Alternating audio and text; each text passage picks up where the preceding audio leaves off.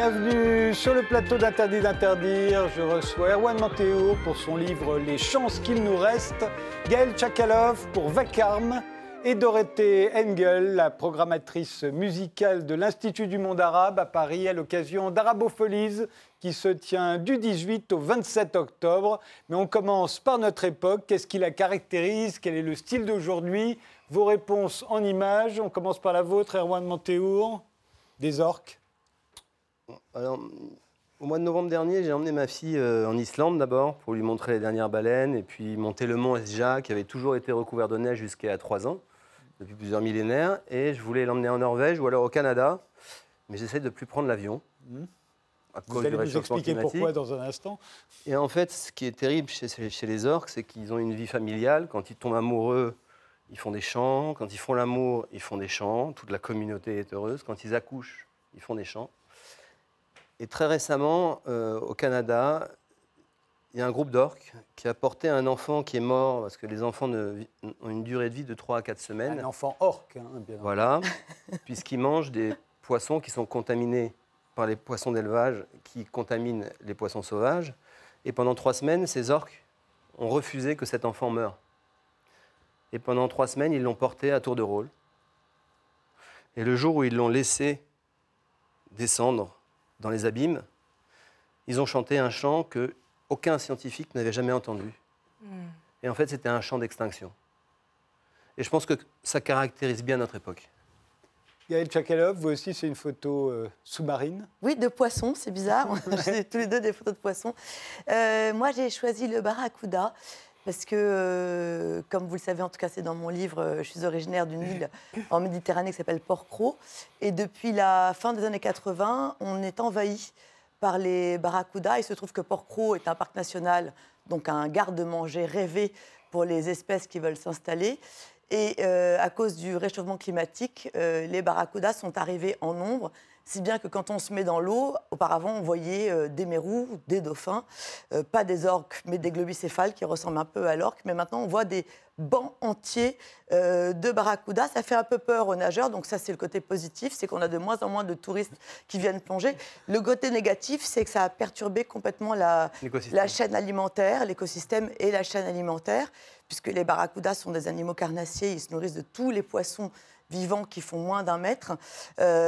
Donc voilà, je voulais parler de cette photo et pour incarner le réchauffement climatique et la modification de la chaîne alimentaire et de manière un peu plus métaphorique, parce que comme je parle du pouvoir dans mon livre, je trouvais que le barracuda était une jolie illustration. C'est une belle image. Voilà. Dorothée Engel, on va redevenir humain grâce à vous. Je reste dans la veine écologique parce que là, on voit Soussin Mahmoud, qui est l'une des cofondatrices d'un village qui est à la frontière syro-turque, un village qui s'appelle Jinwar, le lieu des femmes, qui est fait par les femmes, pour sauver toutes celles qui ont échappé à la barbarie de la guerre. Et elles font tout elles-mêmes dans ce village. Les briques, les maisons, les soins, tout. Voilà, et les hommes ont le droit d'entrer quand même ou... Les hommes ont sans doute le droit d'entrer. Mais elles nous montrent qu'elles sont totalement indépendantes. Mais elles sont totalement indépendantes et elles se soignent en fait. C'est un village, c'est une initiative extrêmement importante dans cette barbarie qu'on connaît dans le coin et qui regagne malheureusement parce que c'est juste dans l'endroit où ça se bat encore aujourd'hui. Eh bien, commençons. Mais c'est gai quand même, elles sont pleines de force. Oui, c'est gai. Commençons.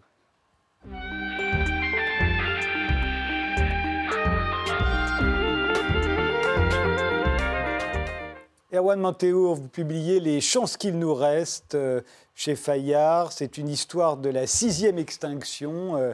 Il y a déjà eu 5 extinctions de masse sur la Terre. La première, c'était l'extinction des dinosaures. Mais ce serait la première dont l'homme serait responsable jusqu'à présent. C'était les séismes. Ça ne serait pas. C'est incontestable aujourd'hui. C'est la première dont l'homme est responsable, donc, et elle pourrait être 100 fois plus terrible que les précédentes. Alors, elle pourrait être 100 fois plus terrible en ce qui concerne le vivant sur Terre, et en particulier l'espèce humaine, qui a quand même réussi à traverser les siècles, à survivre. Parce que si vous regardez les animaux, Vous regardez un cheval, enfin n'importe quel animal qui sort du ventre de sa mère, il est tout de suite autonome, pas l'homme. Oui, ça nous met un peu de temps pour nous. Et malgré ça, on a quand même réussi à survivre. On est dans des temps fatidiques aujourd'hui. Vous dites, vous, que ça pourrait advenir, cette extinction, d'ici la fin du siècle, alors que d'autres disent que ça pourrait prendre plusieurs siècles. Alors d'abord, je voudrais juste souligner une intervention d'Antonio Guterres à la tribune de l'ONU, qui disait que nous étions face au plus grand défi de l'histoire de l'humanité. Ça avait été repris d'ailleurs assez souvent, même par nos hommes politiques, juste avant la conférence de Copenhague. Oui, parce qu'ils aiment beaucoup se faire des... Ils aiment les mots. Oui, ils aiment se faire plaisir et se dire qu'ils font quelque chose, mais ils ne font rien. La réalité du réchauffement climatique, qu'on sache bien de quoi on parle. Le réchauffement climatique qu'on constate aujourd'hui, c'est le réchauffement de nos grands-parents. Parce qu'entre le moment où on produit des gaz à effet de serre et le moment où il réchauffe l'atmosphère, il se passe 40 ans. Depuis 1992, l'augmentation... la production de gaz à effet de serre a augmenté de 45%. Donc, dont on ne voit pas encore les effets dans 2017, 2016, 2017, 2018, 2019 ont été les années où on a produit le plus de gaz à effet de serre. Et ce qui est intéressant de souligner, c'est que le GIEC est le groupement intergouvernemental pour suivre l'évolution du climat, qui est issu d'une autorité gouvernementale qui vient de l'ONU notamment, nous dit depuis longtemps on va essayer de tenir 1,5 degré. Jean Jouzel, à l'époque, pour certains autres de mes livres, je l'interviewais, il me dirait, oui, on me disait, ouais, on va essayer de tenir 1,5 degré. Même Jean Jouzel, aujourd'hui, parle avant 2100 de 7 à 8 degrés. Jean Jouzel, c'est un scientifique. Moi, je ne suis pas un scientifique. Moi, je lance une alerte. Et depuis la création du GIEC, leurs calculs probabilistiques, leurs projections n'ont jamais tenu compte du permafrost, qu'on appelle aussi le pergélisol, qui est une calotte glaciaire qui recouvre une quantité de gaz qui sont 300 fois plus réchauffants pour l'atmosphère que le CO2. Donc ça veut dire que le réchauffement climatique va décupler le réchauffement climatique. En fait, les scientifiques, comme Peter Wadhams, par exemple, qui est un glaciologue que j'ai interviewé, ce qui s'est passé au mois de juin en une semaine, il a fondu au Groenland plus de glace que ce qui était prévu pour au moins 70 ans. Et Wadhams, il avait des trémolos dans la voix. Il me disait, je n'aurais jamais dû le voir de mon vivant. C'est-à-dire qu'il y a un effet domino, une accélération vertigineuse qui nous confronte à l'insuffisance de notre propre nature et à notre capacité à voir la catastrophe. Mais comme la catastrophe n'a pas de visage, c'est Montaigne qui disait, pour courir vers le précipice, on est obligé d'avoir un voile devant, parce que c'est comme le soleil ou la mort, on ne peut pas l'affronter. Aujourd'hui, nous sommes face à la Troisième Guerre mondiale. Et cette guerre mondiale, elle est contre un ennemi qui est notre ennemi intérieur. Nous sommes notre propre ennemi. Vous dites que notre civilisation humaine marche à l'optimisme et que c'est l'optimisme en fait qui nous tue. Notre société, notre civilisation repose d'abord sur une énergie fossile, le pétrole. 85% des échanges sur la Terre sont liés au pétrole. Et elle repose sur une foi inaliénable, un optimisme inaltérable en la croissance. On ne peut pas consommer de manière infinie dans un monde fini. Et cet optimisme nous tue. Alors, vous êtes, Erwann Menthéour, un ancien cycliste professionnel. Vous avez été, vous le racontez dans ce livre, vous l'avez raconté dans d'autres livres. Vous avez été le premier à avoir été détecté positif et le premier à avoir pris la parole sur ce sujet. Vous aviez non seulement donné des interviews, alors qu'on vous disait de vous taire, vous avez donné des interviews, vous avez publié un livre. Et vous faites le parallèle. Vous dites qu'un cycliste court à sa perte au nom de la performance et qu'au fond, notre monde court à sa perte au nom de la croissance. Mais la croissance, c'est la performance. Oui, alors, moi, si vous voulez... Je vais essayer de ne pas pleurer si je vous parle de ça, mais j'ai fait partie d'un milieu dans lequel il y avait un empoisonnement systématique et collectif de toute une population au nom de la performance et qui aujourd'hui, moi j'ai perdu, depuis 2006, 27 personnes de suicide, de cancer. On est à l'aube de quelque chose qui est très symptomatique. Le sport, c'est le laboratoire de notre société. Et il nous a dit quelque chose, il nous a envoyé un message. Et personne ne veut voir ce message. Parce qu'on est dans un aveuglement, on est dans un déni collectif, et on est rentré dans un deuxième niveau de réalité où on croit qu'on peut toujours courir comme un rat dans la roue. Et qu'on s'en sortira. Et qu'on s'en sortira. Or, aujourd'hui, ni la science, ni aucune intervention divine à ce jour ne peut nous promettre de nous en sortir, puisqu'aucune technologie n'est encore conçue pour nous permettre de nous en sortir. Au fond, votre livre, c'est un état des lieux particulièrement catastrophique, où vous convoquez les grandes institutions internationales, les études scientifiques, les ONG, les philosophes aussi, vous les citez énormément. C'est très convaincant, mais est-ce que vous n'avez pas l'impression que vous êtes trop pessimiste ? Alors moi, j'en ai plus rien à branler d'être anxiogène. Je veux être anxiogène. On est dans des temps fatidiques. On est face au plus grand défi de l'histoire de l'humanité. Si on veut être pessimiste, c'est dire « Ah, mais moi, je prends qu'une douche. » On va prendre un Français, c'est 12,5 tonnes de gaz à effet de serre. Par an. Par an. Vous prenez votre petite douche, vous triez vos déchets, vous essayez de ne pas prendre des bouteilles en plastique. Vous allez le réduire de 600 kilos. OK. Et le reste ? Moi, j'ai une question. Oui. Excusez-moi de vous interrompre, hein. Mais je trouve ça formidable ce que vous faites, si ce n'est qu'il y a déjà eu des livres et des discours sur l'état de la planète et sur le fait qu'on va dans le mur.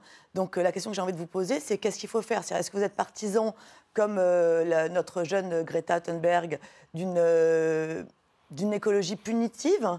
Ou est-ce que vous pensez qu'il faut que chacun se responsabilise de manière individuelle ? Alors, évidemment, la première des choses, c'est Gandhi qui disait « changer soi-même pour changer le monde ».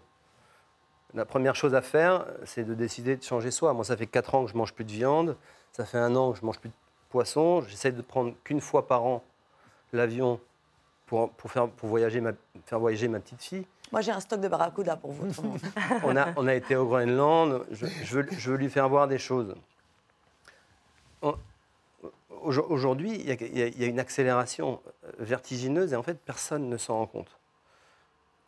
La question que vous posez est en fait symptomatique de quelque chose. C'est que personne ne mesure la gravité dans laquelle on est.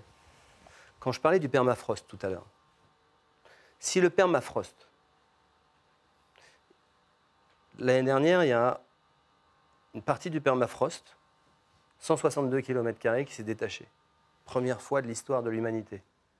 Sous le permafrost, il y a une quantité de gaz qui sont 300 fois plus importants. Peter Wadhams, qui est un des plus éminents glaciologues, nous dit si le permafrost fond, ce qui est le cas, la température en 1 à 5 ans peut monter de 20 degrés. Si la température monte de 1 degré, non seulement nous serons sous des terres immergées, mais la vie aérobie sur Terre, tout ce qui respire, va disparaître.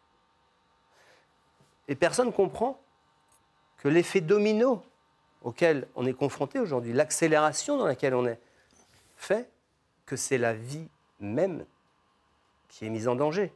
Mais en plus, il y a plein d'autres choses qui sont... Parce que c'est un schéma systémique. Le monde est construit selon un schéma systémique.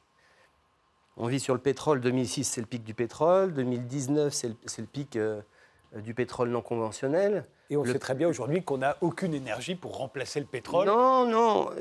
Non. Parce que, en fait, tout le monde parle des énergies renouvelables. Si on voulait... Jean Covici, je le trouve pas très, très sympathique, mais je le trouve brillant. Des fois, c'est vraiment un mec insupportable, mais alors, putain, qu'est-ce qu'il est brillant. Et il a prouvé par A plus B que pour se soutenir, en fait, il y a un taux de ce qu'on appelle un TRE, un taux de retour énergétique, qui nous dit que pour avoir un modèle de civilisation soutenable, c'est un taux de 12:1. Par exemple, dans les États-Unis de 1900, c'était pour 1 point d'énergie engagé, on recevait 100 d'énergie. C'est-à-dire qu'on consommait 1 point d'énergie et avec ça, on récoltait 100 unité d'énergie, pétrole voilà. Par exemple, en allant le forer. Aujourd'hui, ça s'est pratiquement inversé. Exactement. Et aujourd'hui, l'éolien, le solaire, l'hydraulique, si les politiques comprenaient la situation dans laquelle on est, on devrait concentrer 80% des énergies fossiles pendant les 30 prochaines années pour produire suffisamment d'énergie renouvelable qui nous permettrait de maintenir un modèle de civilisation qui subviendrait aux 2/3 de ce qu'on vit aujourd'hui. Donc, moi, je ne suis pas un collapsologue. Moi, en plus, je suis un homme d'affaires. Moi, j'ai envie de vivre dans le monde dans lequel je vis, dans lequel j'ai vécu. J'ai envie de pouvoir me déplacer, j'ai envie de pouvoir voir le monde, j'ai envie de rencontrer des gens. Mais la réalité de la chose, c'est que dans 20 ans ou 30 ans, il n'y aura plus d'avion, il n'y aura plus de bagnole, on ne pourra plus se déplacer, parce que personne n'a anticipé ça, alors que dans les années 70, il l'avait fait. Mais au fond, Erwann Menthéour, on a l'habitude de penser que c'est avec l'agriculture et la sédentarisation, au fond, que l'homme a fait alliance avec ce qu'il a appelé, et ce qu'il appelle encore aujourd'hui, le progrès. Et la civilisation humaine est indissociable du progrès. C'est depuis cette époque, depuis le néolithique, depuis 8 ou 10 000 ans, que nous connaissons le progrès, ce que nous appelons le progrès. Or, vous vous dites, et vous n'êtes pas le seul, d'autres le disent, Harari le dit aussi, hein. Qu'au fond, c'est là que commencent les problèmes. C'est-à-dire que le problème, c'est que tant qu'on était nomades et qu'on se déplaçait en groupe, et qu'on était, pas chasseurs, mais essentiellement cueilleurs, parce que les premiers Roms qu'on a découverts au Portugal étaient systématiquement végétariens. D'ailleurs, il y a quelque chose à ce titre qui est assez éloquent. C'est que nous sommes des omnivores avec des intestins d'herbivores. Nous avons des intestins de 7 mètres de long pour que les aliments restent longtemps en stagnation, pour qu'on puisse en puiser les nutriments, ce qu'on appelle l'absorption. Un carnivore, lui, un lion, il a un intestin d'1,20 m, et puis il a une enzyme qui s'appelle l'urase, qui permet de traiter des quantités d'acide urique que nous ne pouvons pas traiter. Donc, oui, nous étions faits pour être des nomades. Il y avait l'abondance, et il y a quelque chose, il y avait assez peu de maladies. Il y a quelque chose d'assez extraordinaire et paradoxal dans le fait qu'on ait choisi de se sédentariser et alors de sécuriser notre alimentation. Si on contracte l'histoire de l'humanité à 1 an, cette sédentarisation, elle arrive le 24 décembre. Avant ça, on se balade à travers le monde, on essaye de survivre. On ne va pas souvent s'attaquer à un mammouth parce que ce qui fait la survie du groupe, c'est le groupe. Et que si on s'attaque à un animal, il peut détruire une partie du groupe. C'est la raison pour laquelle ce sont des hauts faits d'armes quand on voit. C'est comme nous, quand on a des tableaux guerriers, quand on voit Napoléon, quand on voit nos guerres, on les met en valeur. Vous parlez des grottes de Lascaux. Exactement, c'est ce à quoi je fais allusion. Mais vous relayez ce que nous annoncent un certain nombre d'ONG et d'institutions internationales comme la Banque mondiale, par exemple, qui annonce 143 millions de migrants d'ici 2050. Oui. Mais c'est rien à côté de l'ONU. L'ONU dit que ça pourrait aller jusqu'à 1 milliard. Alors, elle disait jusqu'à 1 milliard jusqu'il y a 1 mois et demi. Ouais. Et l'ONU, maintenant, nous dit 1,3 milliard. Faut quand même votre savoir... livre est déjà daté, vous voulez dire. Je suis déjà en retard, oui. Ouais. Mais bon... Il a fallu que je le rende pour qu'on le mette sous presse. Hein. Y a Midoz, dans son rapport en 1972, disait que ce n'était pas le problème de la surpopulation, puisqu'en fait, il y a une autorégulation. Aujourd'hui, il y a eu plein de prospectives qui nous disent qu'en 2030, un homme sur 2 sera stérile, 35% de la population sera obèse, avec toutes les conséquences de maladies inflammatoires qui découlent de l'obésité et des espérances de vie réduites. Mais le problème n'est pas là. C'est que pour tous les 4 jours, il y a 10 millions de personnes qui naissent. Pour une personne qui se tourne vers le végétarisme, aujourd'hui, il y en a 9 qui historiquement étaient végétariens, qui aujourd'hui se tournent vers la viande. Et la viande est le problème fondamental, essentiel, existentiel de notre société aujourd'hui. Parce que ça consomme de l'eau, parce que ça envoie des gaz à effet de serre. Parce que c'est le premier producteur de gaz à effet de serre. 75% des terres cultivées dans le monde sont dédiées à 4 monocultures, blé, soja, maïs, huile de palme. On enlève l'huile de palme, c'est blé, soja, maïs. Ces 3 monocultures sont destinées à nourrir le bétail qu'on mange. L'ONU nous dit quoi ? L'augmentation de la consommation de bœuf d'ici 2050 va augmenter de 78%, ce qui représentera 45% des gaz à effet de serre. Et quand on vient dire aux gens, moi j'essaye, en tant que lanceur d'alerte, de dire « moins mais mieux ». Mais moi, si un écologiste vient me dire « je suis un écolo », « t'es végétarien ?» Non, bah t'es pas un écolo. Après, les gens ont le droit de choisir de manger de la viande. Chacun fait ce qu'il veut. C'est comme pour l'alcool, les drogues, la cigarette. On sait ce qui nous arrive. Mais les gens ne savent pas ce qui se passe avec la viande. C'est que cette surconsommation de viande nous conduit tout droit vers l'Holocauste, vers le chaos. Il commence à le savoir, parce que tout ce que vous dites dans ce livre a été dit, vous n'inventez rien, ça a été dit... Bah, ça se saurait si j'étais un philosophe. Hein. Ça a été... Non, je suis un ancien coureur cycliste. Je parle des statistiques, ça a été dit par des ONG, par des institutions internationales, par les scientifiques. Or, nous ne faisons rien. Comment expliquez-vous ce déni ? Et je sais que vous l'expliquez, puisque vous y consacrez de nombreuses pages. On est dans un vrai déni. Le XXe siècle aura été celui de l'intoxication, l'empoisonnement massif de la biosphère, de l'air que nous respirons, et surtout l'empoisonnement de la pensée. Notre rapport au doute a été bouleversé, notre rapport à la vérité. Depuis les cigarettiers, on a modélisé avec les lobbies des techniques de désinformation pour utiliser la science, pour créer de l'ignorance et reculer la progression du savoir. Aujourd'hui, pour essayer de comprendre si quelque chose est vrai ou faux, mais regardez ce qui se passe sur le glyphosate, c'est assez symptomatique et extraordinaire. On a eu un débat ici, on avait qui étaient pour et d'autres contre, en tout cas... Non, mais on n'a pas besoin d'être un intellectuel ou un scientifique. Est-ce qu'on peut imaginer une seconde que dans un être humain qui a un physique extraordinaire, qui a une mécanique extraordinaire, où tout fonctionne de manière systémique, on puisse s'exposer à des substances chimiques toute une existence durant, sans que ça n'ait aucune conséquence.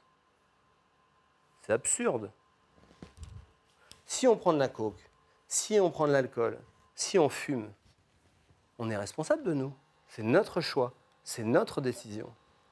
Le problème aujourd'hui, c'est que les gens ne savent pas que le lait... On a fait une découverte en 2010 qui est extraordinaire. On a fait la découverte du microbiote, ce qu'on appelait autrefois la flore intestinale.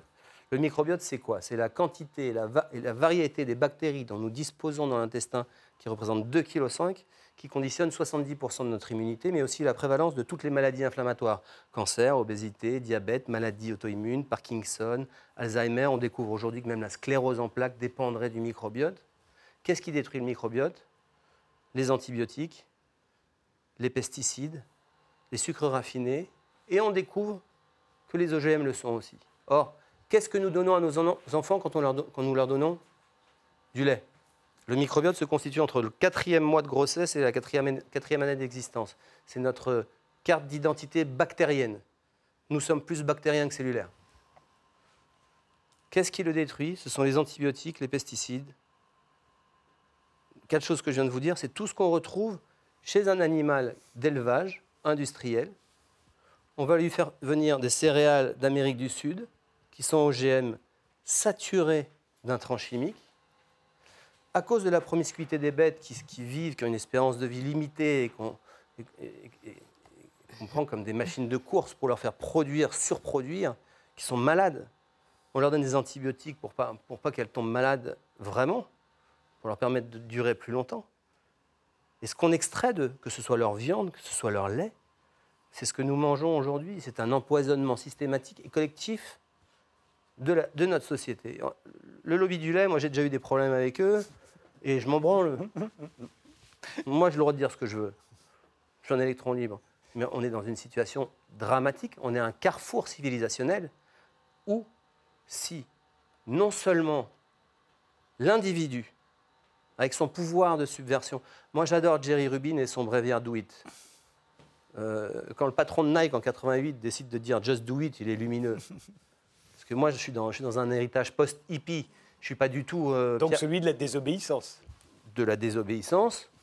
Mais, comme Melville le décrit dans Bartleby, le scribe, « I prefer not to ». C'est un mec qui dit...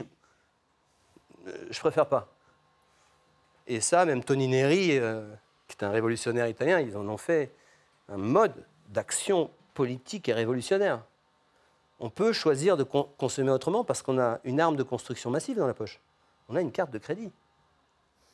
Oui, si ce n'est que tout ça n'a pas été clairement établi. En d'autres termes, quand vous évoquez les problèmes du glyphosate ou des pesticides, je pense que ces sujets pâtissent d'un manque de confiance. C'est-à-dire qu'il y a des voix qui s'élèvent pour dénoncer l'aspect toxique des choses, et puis il y a d'autres voix qui s'élèvent plus mesurément. Tout de suite ? Non, je vais d'abord finir, vite, si vous le permettez, qui s'élèvent plus mesurément pour dire que peut-être ce n'est pas sûr que ça fasse du mal à l'homme, etc. Oui. Donc, tant qu'il ne sera pas établi par des autorités gouvernementales, nationales, internationales, etc., que tout ça fait du mal à l'homme, je pense qu'on n'avancera pas. Ça, c'était la première chose que je voulais vous dire. Et la deuxième chose, c'est qu'en ce qui concerne le fait d'être végétarien ou pas, je pense qu'aujourd'hui, la jeune génération notamment devient végétarienne pour protéger les bêtes, et non pas parce qu'elle pense que ça fait du mal à l'homme de manger de la viande. Je vais essayer de répondre très vite. Mais très vite, parce qu'on a fini. Il y a quelque chose qui est assez formidable.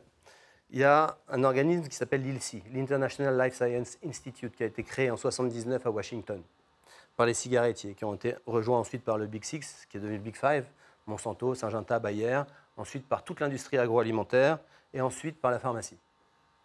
Ils disposent de dizaines de milliards pour infiltrer les autorités de régulation sanitaire mondiale. En 2012, Diana Banati, qui était la patronne de l'EFSA, qui décidait de ce qu'on mettait sur le marché, ce qu'on avait le droit ou pas de manger, a été destituée parce qu'elle venait de l'ILSI. Julianne Kleiner, la directrice scientifique de l'EFSA à l'heure actuelle, émane de l'ILSI. C'est ces collusions. Et vous me parlez des études. Quand il y a 3 études qui disent la vérité, ces groupes, il y a une telle asymétrie du pouvoir entre ces gens qui disposent de moyens illimités pour produire des études, il va y avoir 200 études, et quand n'importe quel médecin va sur les endroits où il peut se renseigner, il va y avoir 3 études qui disent la même chose et 200 qui disent le contraire. Ça s'appelle la technique de la noyade. Mmh. Et les portes tournantes entre le privé et le public a fait qu'on ne peut plus croire en rien. Je vous arrête là parce qu'on a fait ce débat et qu'on peut s'y reporter. Il est disponible sur le site de RT. Je rappelle que votre livre s'intitule « Les chances qu'il nous reste ». Il vient de paraître chez Fayard. On se retrouve juste après une pause.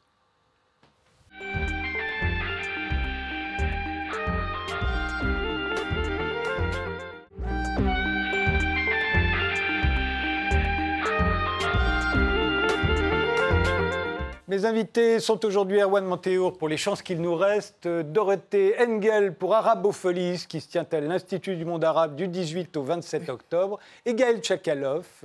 Alors Gaël Tchakaloff, vous avez débuté comme portraitiste, vous êtes devenu journaliste politique en publiant des livres comme Lapins et merveilles, qu'on va voir apparaître. C'était en 2016, vous étiez immergé pendant 18 mois dans la campagne d'Alain Juppé pour la primaire de la droite. Et puis il y a eu Divine Comédie en 2017, où vous aviez suivi les principaux candidats à la présidentielle, 2 livres assez révolutionnaires sur la politique. Pour comprendre Vacarme, que vous publiez aujourd'hui chez Flammarion, il faut revenir un instant sur les 2 précédents. Le problème aujourd'hui avec la politique, c'est jusqu'où on va pour révéler la personnalité des gens qui sont susceptibles de nous diriger. Vous êtes allé très très loin, en fait, dans ces livres-là. C'est plus de la connivence, c'est de l'immersion, carrément. Écoutez, moi je suis très mauvaise analyste politique.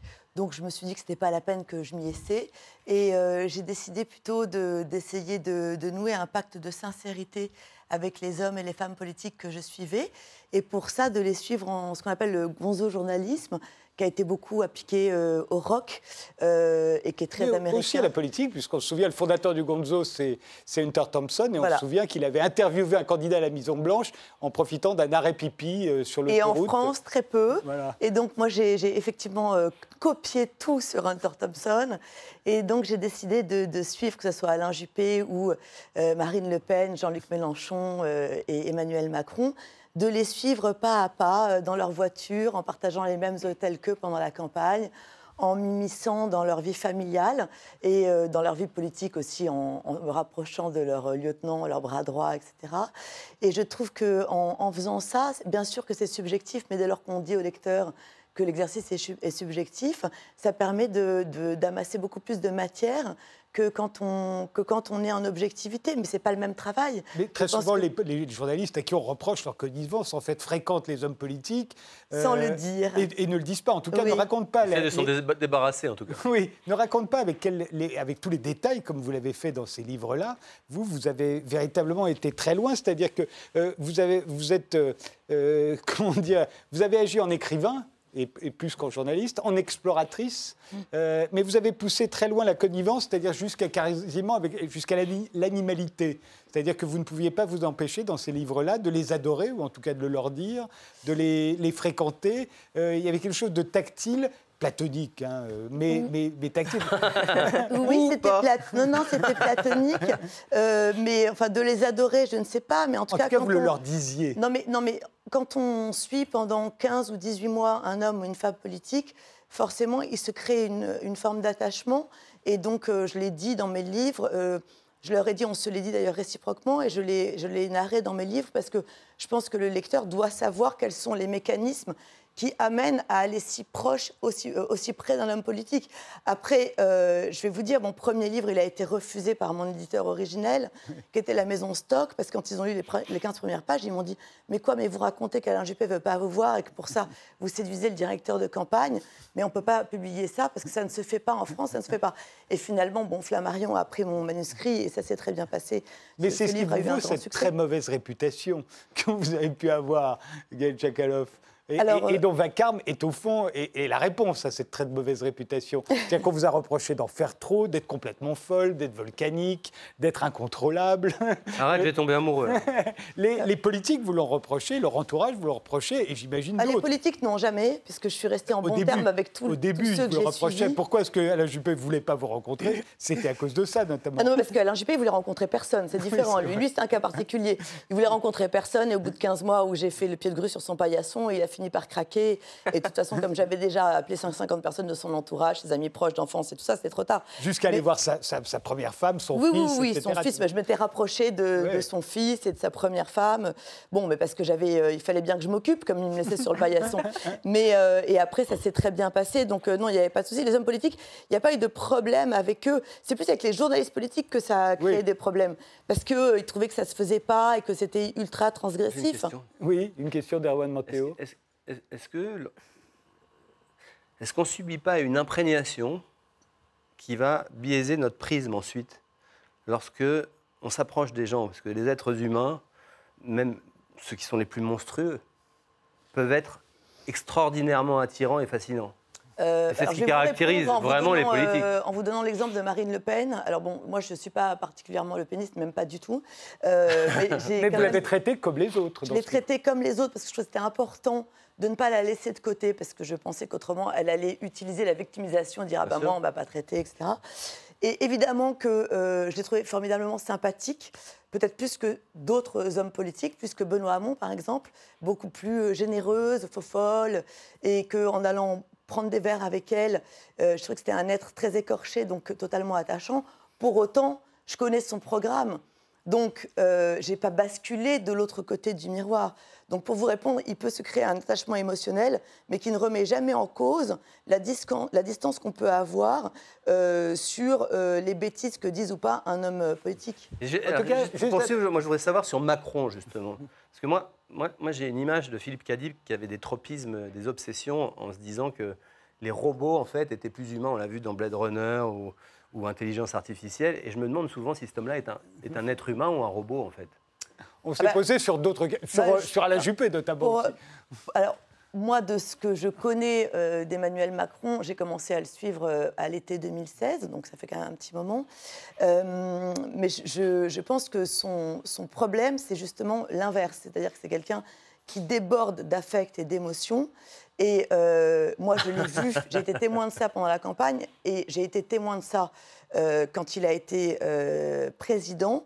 Parce que justement, je pense que dans le choix des équipes, il a fait certaines erreurs, dans sa manière de ne pas se débarrasser de certaines personnes qui étaient dans son entourage. Il a fait d'autres erreurs, mais tout ça est explicable par le fait que c'est quelqu'un qui vit en groupe, en bande, mais pas dans le sens négatif du terme, c'est qu'il est extrêmement affectif, extrêmement fidèle aux gens qui connaissent depuis longtemps. Alors, arrivons à votre nouveau livre Vacarme. Pour moi, Vacarme sont à la fois vos mémoires, puisque vous y racontez ce qu'on ne savait pas encore de vous, et puis ce sont vos excuses aussi. Au fond, dans ce livre, vous faites vos excuses. Si vous avez été si transgressive, au fond, ce n'est pas de votre faute. C'est de la faute de Gaël Tchakaloff. Et Gaël Tchakaloff, c'est une autre. Vous vous appelez Lucille Boucher. Ce qui est vrai. Alors, tout cela est vrai. Vous vous appelez bien au départ Lucille Boucher. Buffet.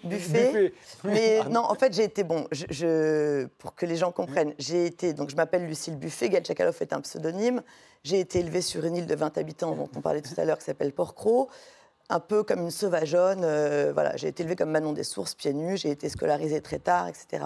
Et en arrivant à la ville, comme disent toutes les petites provinciales, je me suis forgée un personnage qui était encore plus parisienne que la parisienne lambda. Et j'ai pris un pseudo quand j'ai commencé à écrire comme journaliste.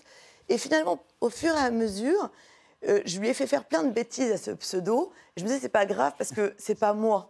Il porte un autre nom, un autre prénom.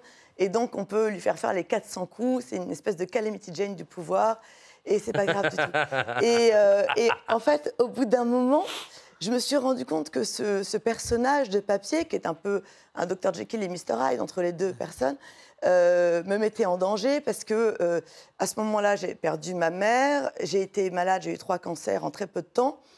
Et le Gaël Tchakaloff, donc le personnage un peu toxique de l'affaire, ne se couchait plus, passait son temps à danser sur les tables, à travailler 20 heures par jour et danser jusqu'à 6 heures du matin quand Lucille Buffet devait aller faire un scanner à 7 heures. Et ce sont mes enfants et l'homme que j'aimais à l'époque qui m'ont dit « Mais je ne sais pas qui tu es, je ne sais plus qui tu es, parce que tu vas mourir de fuite en avant, de course en avant ». Et j'ai écrit ce livre non pas pour dire ce que j'avais à dire sur moi ou pour présenter mes excuses, mais parce que je pense qu'on a tous une double personnalité. La mienne était très exacerbée et très identifiable parce qu'elle se cache sous un pseudonyme.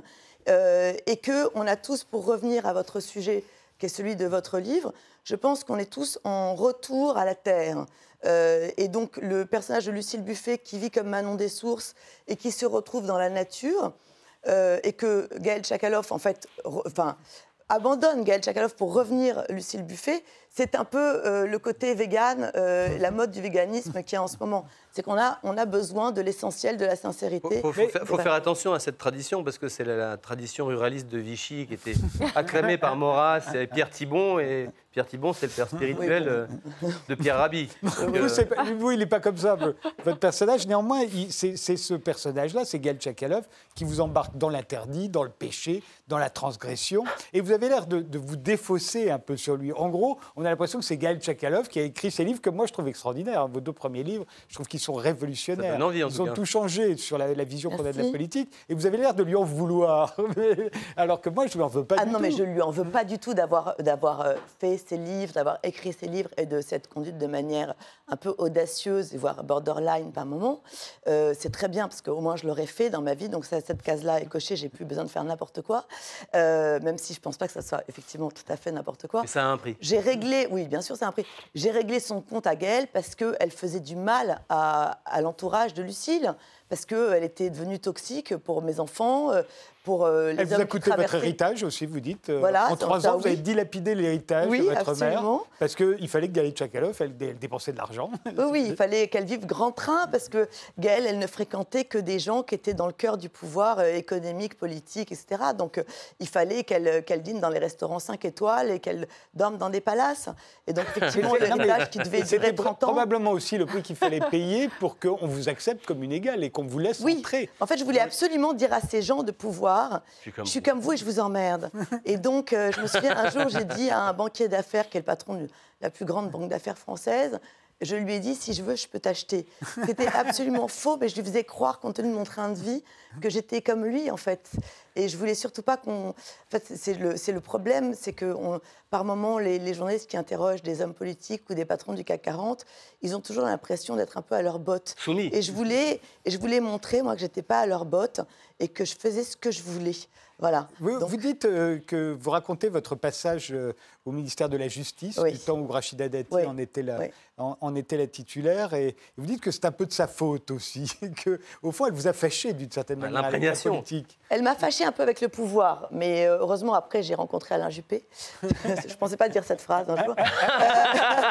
Mais grand, ça. Elle m'a fâchée avec le pouvoir, parce que moi, quand j'ai rencontré Rachida Dati, j'avais fait son portrait en presse. Quand j'ai appris qu'elle allait être nommée ministre, d'abord, je pensais que c'était une blague, mais bon, le fait est que ce n'était pas une blague. Tout le monde. Et je faisais partie de cette catégorie de Français qui disaient c'est formidable. Moi, ce n'était pas à mon bord, parce que j'étais plutôt, depuis l'enfance, socialiste. Mais je trouve ça formidable, en fait, de faire parvenir en haut de la pyramide sociale quelqu'un qui venait du ruisseau. Donc, j'ai marché avec elle en me disant, bon, bah, je vais participer à ça va être formidable. Et là, j'ai découvert, en passant de l'autre côté de la barrière du pouvoir, j'ai découvert des monstres, en fait, des gens qui ne faisaient de la politique qu'à raison du marketing politique, qu'à raison de l'image que ça allait leur donner, et non pas à raison du fond des réformes. Et donc, ça a un peu cassé mon Père Noël, et je suis partie en vrac. Pendant 2 ans, j'ai pu fréquenter aucun homme ou femme politique. Et puis finalement, quand ma mère a été malade, je me suis dit, bon, il faut que je fasse un truc qui me fasse oublier la maladie. Ça n'a pas marché, mais je l'ai quand même fait. J'ai suivi Alain Juppé, et là, je n'étais pas du tout juppéiste, je ne suis pas juppéiste dans l'âme, mais pour la première fois, je suis tombée sur un gars qui avait vraiment le sens de l'État, et ça m'a un peu réconciliée avec... Mais en même temps, quand on vous lisait votre livre, et je vous l'avais dit à l'époque, je vous avais interviewé sur Europe 1, on comprenait pourquoi il n'allait pas... Il allait faire pchit. Pourquoi il allait rater? Non, pourquoi il allait faire pchit? Parce qu'on comprenait très bien qu'en fait, la conquête du pouvoir le dégoûtait. Ah oui. On comprenait tout ce qu'il allait faire, qu'il ne pouvait pas être le candidat des Républicains de l'époque. L'aspect compétitif de la vie, il trouvait ça vulgaire. Donc, si vous voulez, la conquête du pouvoir, c'est ça multiplié par 10 000. Et on comprenait aussi qui étaient les militants républicains qui allaient voter au moment de la primaire. Oui, oui. On comprenait des tas de choses. Il était à la fois pas assez compétitif et pas assez à droite. Voilà, donc, il y avait plein de raisons qui... Néanmoins, le portrait que vous faites de Rachida Dati, donc, c'est quelqu'un qui l'a décrit comme ça, construite sur du faux, en fait, et qui ne sait même plus où est la vérité, qui ne sait plus qui elle est au moment où vous la quittez. Est-ce que vous n'êtes pas devenu un peu comme elle, avec Gaël Tchakaloff? Je pense que le risque c'eût été que Gaël devienne comme Rachida Dati. C'est-à-dire que j'ai vu le moment où je perdais des petits morceaux d'âme tous les jours à force de jouer un personnage qui, le fait est, rentrer dans le mur du pouvoir pour défaire le masque du pouvoir et y voir la vérité, ça m'obligeait quand même à être quelqu'un d'autre, quelqu'un de beaucoup plus costaud, de beaucoup moins fragile que ce que je suis. Et donc, je pense que la première volonté d'écrire Vacarme, c'était pour raccorder à la réalité de l'humanité de Lucille Buffet et pas de Gaël Tchakaloff. Mais est-ce que Lucille Buffet s'intéresse au pouvoir autant que Gaël Tchakaloff ? Parce qu'on a l'impression aussi, en vous lisant, que c'est Gaël Tchakaloff qui est enivré du pouvoir. Non, mais alors, de toute façon, il y a maintenant en moi, depuis ce livre, un peu de Gaël, un peu de Lucille, plus de Lucille que de Gaël, mais il reste un peu de Gaël.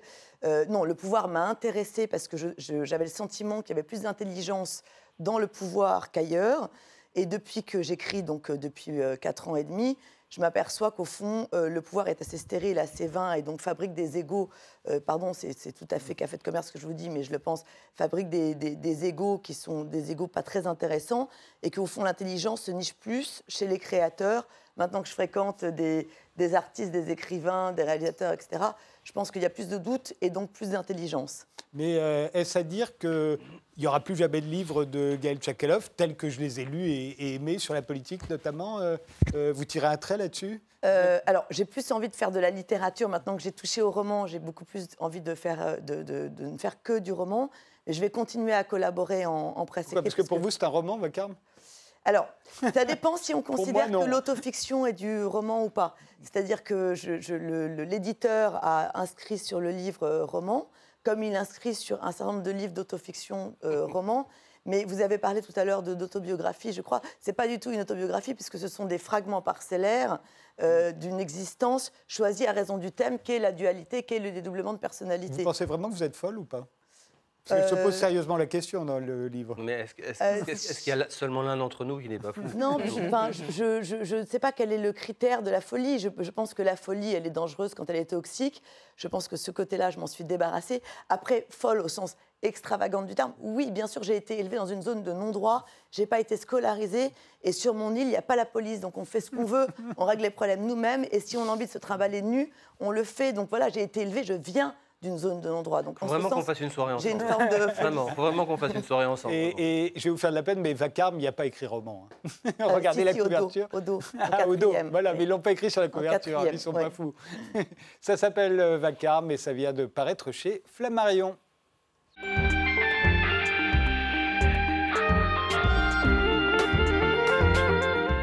Dorothée Engel, vous êtes la programmatrice musicale de l'Institut du monde arabe où se tient Arabopholis du 18 au 27 octobre. C'est le troisième temps, hein. Il y a eu déjà deux Arabopholies. Le premier, le thème, c'était résistance. Le second, c'était... Transmission. Et là, on en est à... Initiation. Oui. Et c'était radicalement différent quand on y assistait. C'était pas la même ambiance. C'est les mêmes ambiances qui sont données par les artistes qui sont invités, mais les thématiques, c'est pour réunir autour d'une signification, du cinéma, de la musique...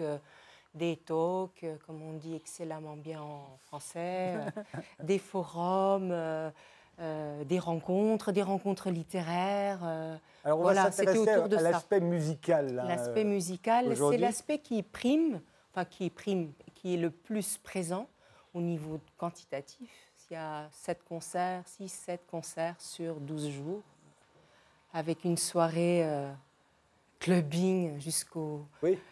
Jusqu'au bout de la nuit, jusqu'à 5h du matin, sur le dernier étage de Lima, où on profite d'écouter plein de musique électronique. Et il y a de formidables DJ, d'ailleurs, à cette occasion. Mais restons sur le côté initiatique de ce festival. Je voudrais qu'on voit un extrait alors, je vais certainement mal le prononcer, c'est Sheikh Rahmed d'Aoud, avec les derviches tourneurs de Damas et l'ensemble Al-Kindi. Exactement. Bien ça, on va regarder un extrait. Ils seront en concert. On verra la date juste après. D'abord, regardons-les en même temps qu'on les écoute.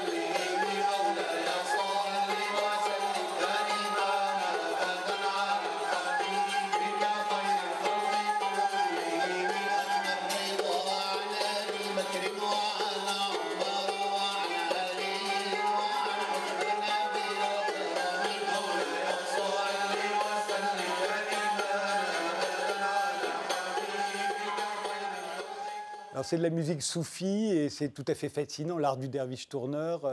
On appelle ça la trance. On arrive à la trance. On entre doucement dans la trance. C'est une danse qui a été, entre guillemets, inventée au 8e-9e siècle par Rumi, qui était l'un des premiers derviches et mystiques de l'islam et qui a rencontré Shams de Tabriz. Et ensemble, ils sont arrivés à cette extase. C'était la quête de l'amour, la quête du mieux, la quête de l'enivrement aussi, hein, l'enivrement spirituel, mais l'enivrement terrestre aussi. Il y a l'enivrement de toutes sortes.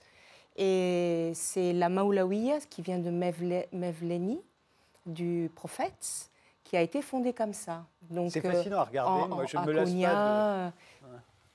Je, quand je vois le public qui vient regarder ce type de spectacle, parce que là, c'est sur une scène. On n'est pas dans une zaouïa ou dans une médressa avec des personnes initiées. C'est un contexte différent. On n'est pas dans la mosquée. Donc, c'est vraiment sur la scène, pour une scène.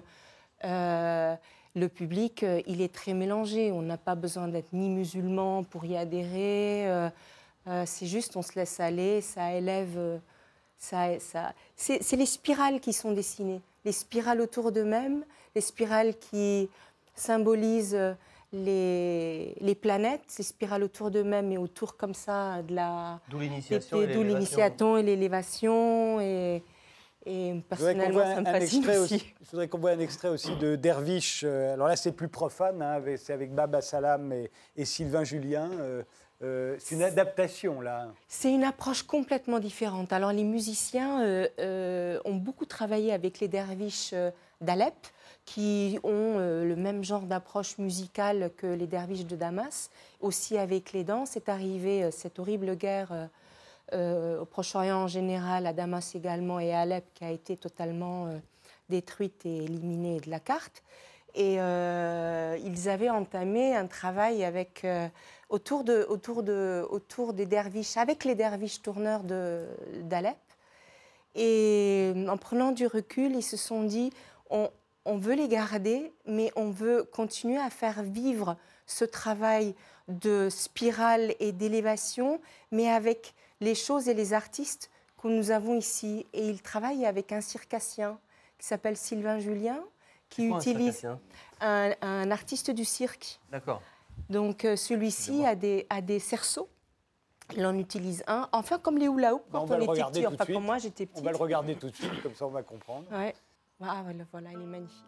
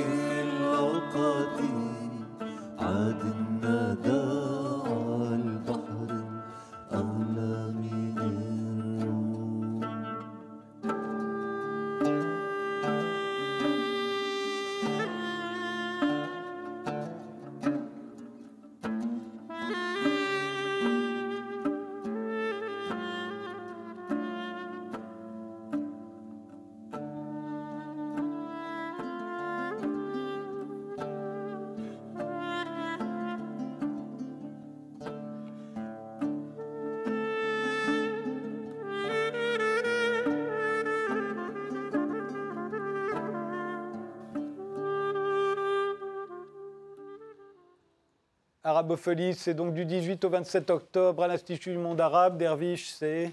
Derviche, c'est le 19, samedi.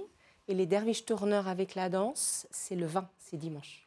Je vous remercie tous les trois d'avoir participé à cette émission. Vacarme de Gaël Tchakaloff, c'est chez Flammarion. Les chances qu'il nous reste, histoire de la 6e extinction d'Erwann Menthéour, c'est chez Fayard. Merci de nous avoir suivis. Rendez-vous au prochain numéro.